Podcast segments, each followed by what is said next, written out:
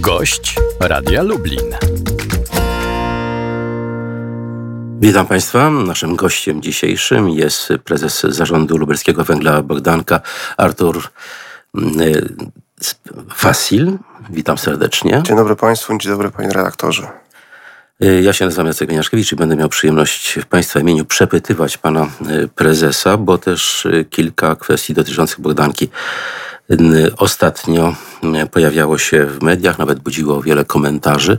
Zacznę od tego najważniejszego wydarzenia, jakim akurat dokładnie prawie tydzień temu była informacja o tym, że Bogdanka ograniczyła wydobycie węgla. To informacja, która była zaskoczeniem dla rynku. Ten zareagował natychmiast, spadły, spadła wartość akcji Bogdanki. Co się stało? Tak, mam wrażenie, że, e, że ten artykuł został przeczytany tylko e, sam początek, czyli tytuł, natomiast e, treści jakby już nie doczytano. Mówi pan o artykule w, o te, artykule, przez Polską Agencję Prasową. Tak, tak, tak. E, komunikowaliśmy, że to jest sytuacja przejściowa i tak to też e, się dzieje. E, dostosowaliśmy naszą produkcję do potrzeb rynku. Potrzebowaliśmy kilku dni na to, żeby e, przebudować harmonogram, żeby przebudować nasze zdolności produkcyjne. Czyli innymi słowy, widząc co się dzieje, że e, dzisiaj energetyka e, w, dużym stopniu jest e, zasilana przez energię pochodzącą z wiatraków, spada zużycie węgla w tym okresie, postanowiliśmy przemodelować nasz harmonogram, przenieść te maksymalne zdolności produkcyjne na okresy późniejsze. E, jest to normalna czynność, którą podejmujemy wielokrotnie, mm, wielokrotnie e, na przestrzeni kilku lat. E, nasze zdolności produkcyjne nie odbiegają od średnich osiąganych w poprzednich latach, więc tak naprawdę to jest normalna decyzja zarządcza, która, którą podejmujemy odpowiedzialnie za, za, za nasz zakład. Czyli Polacy nic się nie stało, tak? Wedle tego hasła? Myślę, górnicy nic się stało, bo też tutaj było wiele obaw. Tu potwierdzam, że nie ma żadnych obaw o, o jakiekolwiek redukcję etatów czy, mm, czy dalsze ograniczanie produkcji. Realizujemy plan założony produkcyjny na ten rok. Spadek produkcji to rząd wielkości 60 tysięcy ton, jeżeli dobrze pamiętam. W związku z tym ograniczeniem. Tak, y, w lutym y, z 32 tysięcy ton produkcji na dobę e, produkujemy 24. E, ten okres już się kończy, tak, e, od początku marca rozpoczynamy, wracamy już do takiego normalnego poziomu. Ja pamiętam, że rekordowe wydobycie z jednej ściany to było nawet 33 tysiące ton w ciągu... 600, tak, w ciągu doby. W ciągu doby, tak. czyli praktycznie te 60 tysięcy można odrobić dwa dni. E, tak jak wspominałem, nie ma e, zagrożenia wykonania planu. Wskaźniki ekonomiczne e, też utrzymamy, więc tak naprawdę to, co się wydarzyło w lutym, nie ma żadnego wpływu na, na ciąg dalszy naszych planów. Plany? No właśnie, jakie są plany? Bo mowa była o 9 milionach ton węgla, 9 milionach 400 nawet y, tysiącach. To jest realne? Podtrzymujecie Państwo tę prognozę, czy to e, dopiero będzie tak, korygowane? E, no, niestety opublikujemy te plany przy okazji e, prezentacji raportu rocznego, czyli to będzie 25 marca tego roku.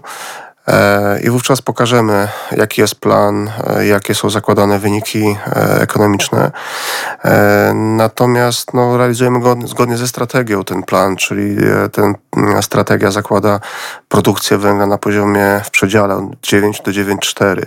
No i w tym przedziale się też będziemy mieścić w tym roku.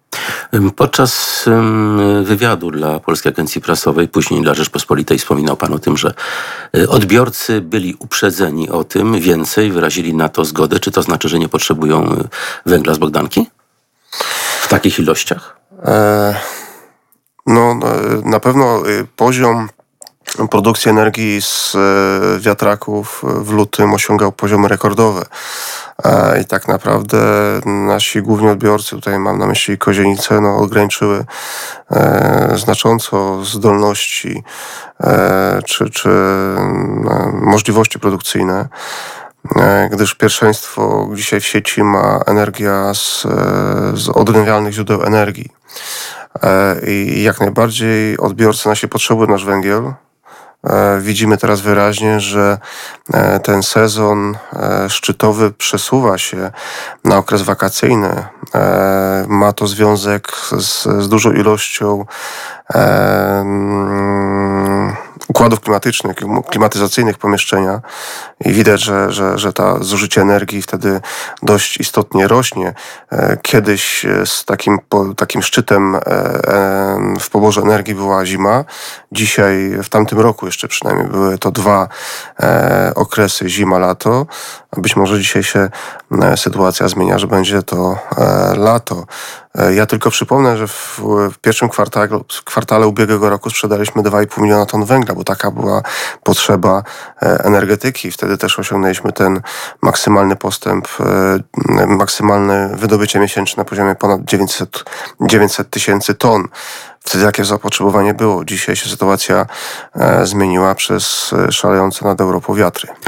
Przez te wiatry 24% ogólnego bilansu energetycznego w Polsce, zapotrzebowania na prąd z 10 na 11 lutego zostało pokryte właśnie przez tak zwane wiatraki, czyli przez energetykę y, odnawialną. 24%. To nie jest rekord i tak, bo być może Państwo nie pamiętają, a może w 2017 roku, w pierwszy dzień świąt, to była wartość rzędu 40%. No ale wtedy zapotrzebowanie było mniejsze, w związku z tym to się wyrównało. E, generalnie zapotrzebowanie na energię w Polsce będzie rosło, tak? E, różne źródła podają, jest on w trendzie e, wzrostu PKB, więc pomysł na polski miks energetyczny polega na tym, żeby wzrost tej ener- ener- zapotrzebowania na energię pokrywać przez odnawialne źródła energii. Natomiast też trzeba mieć, no, trzeba bardzo wyraźnie podkreślić, że te źródła są niestabilne, tak? I, I zdarza się nawet i na farmach wiatrowych na morzu, E, w ciągu roku, że po prostu nie wieje, więc... Sztil. E, tak, więc jest, e, jest to źródło niestabilne i ono musi być stabilizowane przez konwencjonalne źródła energii w postaci właśnie elektrowni węglowych. Ale to koło się może zamykać, ponieważ jeżeli mm, przy tych zmianach klimatycznych będą silniejsze wiatry i więcej prądu będzie wytwarzała energetyka odnawialna, to zapotrzebowanie na węgiel będzie malało, choćby z tej racji, że, tak jak pan mówił, elektrownie konwencjonalne, czyli na węgiel, będą ograniczały swoje moce. Tak, dostrzegamy ten problem i też do tego e, się przygotowujemy, by, by uniezależnić się od e, takich wahań dostaw i rzeczywiście przewidujemy, że, że takie, ta, ta, ten brak stabilności dostaw e, może, no, może się powtarzać, tak? Ale tak jak mówię, no, no, zarządzamy tym, tym, tym zagadnieniem i już mamy pomysły na to, jak się zabezpieczyć przed tak, takiego rodzaju sytuacjami bo chyba nie mm, co jakiś czas ograniczanym wydobycia, bo to mm, chyba nie służy dobrze pracy kopalni, ciągłości pracy kopalni. No to jest różnica właśnie między energetyką a, a górnictwem, że energetyka może sobie pozwolić na to, żeby z, ograniczyć zdolności produkcyjne, zważywszy, że e, powstały rynek mocy będzie dawał taką możliwość, że będą wsparcia dla energetyki za gotowość. Tak? E, no niestety górnictwo takiego wsparcia za gotowość e, nie ma. Nie sądzę, żeby było z uwagi na, na tą politykę, na, na politykę Unii Europejskiej w kierunku e, wydobywania węgla. E, natomiast z punktu widzenia technologicznego też e, byłoby to dużym kłopotem, gdybyśmy mieli możliwość wstrzymywania produkcji tak, i oczekiwania na, na czas lepszy. Czy w związku z potencjalnie możliwym jednak ograniczeniem popytu na węgiel. Jest sens inwestowania w y, złoże Ostrów, jest y, sens inwestowania w K6 K7, na które koncesję wydobywczą Bogdanka wreszcie otrzymała? Mm, z opracowań panowskich, które posiadamy, e, zdolność produkcyjna polskich kopalń w 2040 roku będzie na poziomie 20 lub też 30 milionów ton, w zależności od tego, czy pozyskane zostaną nowe koncesje. Przy założeniu e, niepozyskania nowych koncesji przez e, podmioty e, górnicze, zdolność polskich kopalń będzie wynosiła 20 milionów ton, z czego 10 milionów ton jest z Bogdanki, więc jeżeli powiemy, że węgla z Ostrowa nie będzie, to mówimy o tym, że będzie na polskim rynku polskiego węgla 10 milionów ton, a węgiel będzie nam potrzebny jeszcze w 40 roku, więc e, jeżeli chcemy być niezależni e, energetycznie pod względem dostaw surowca, no to jednak e, potwierdzam, tak, Ostrów jest potrzebny.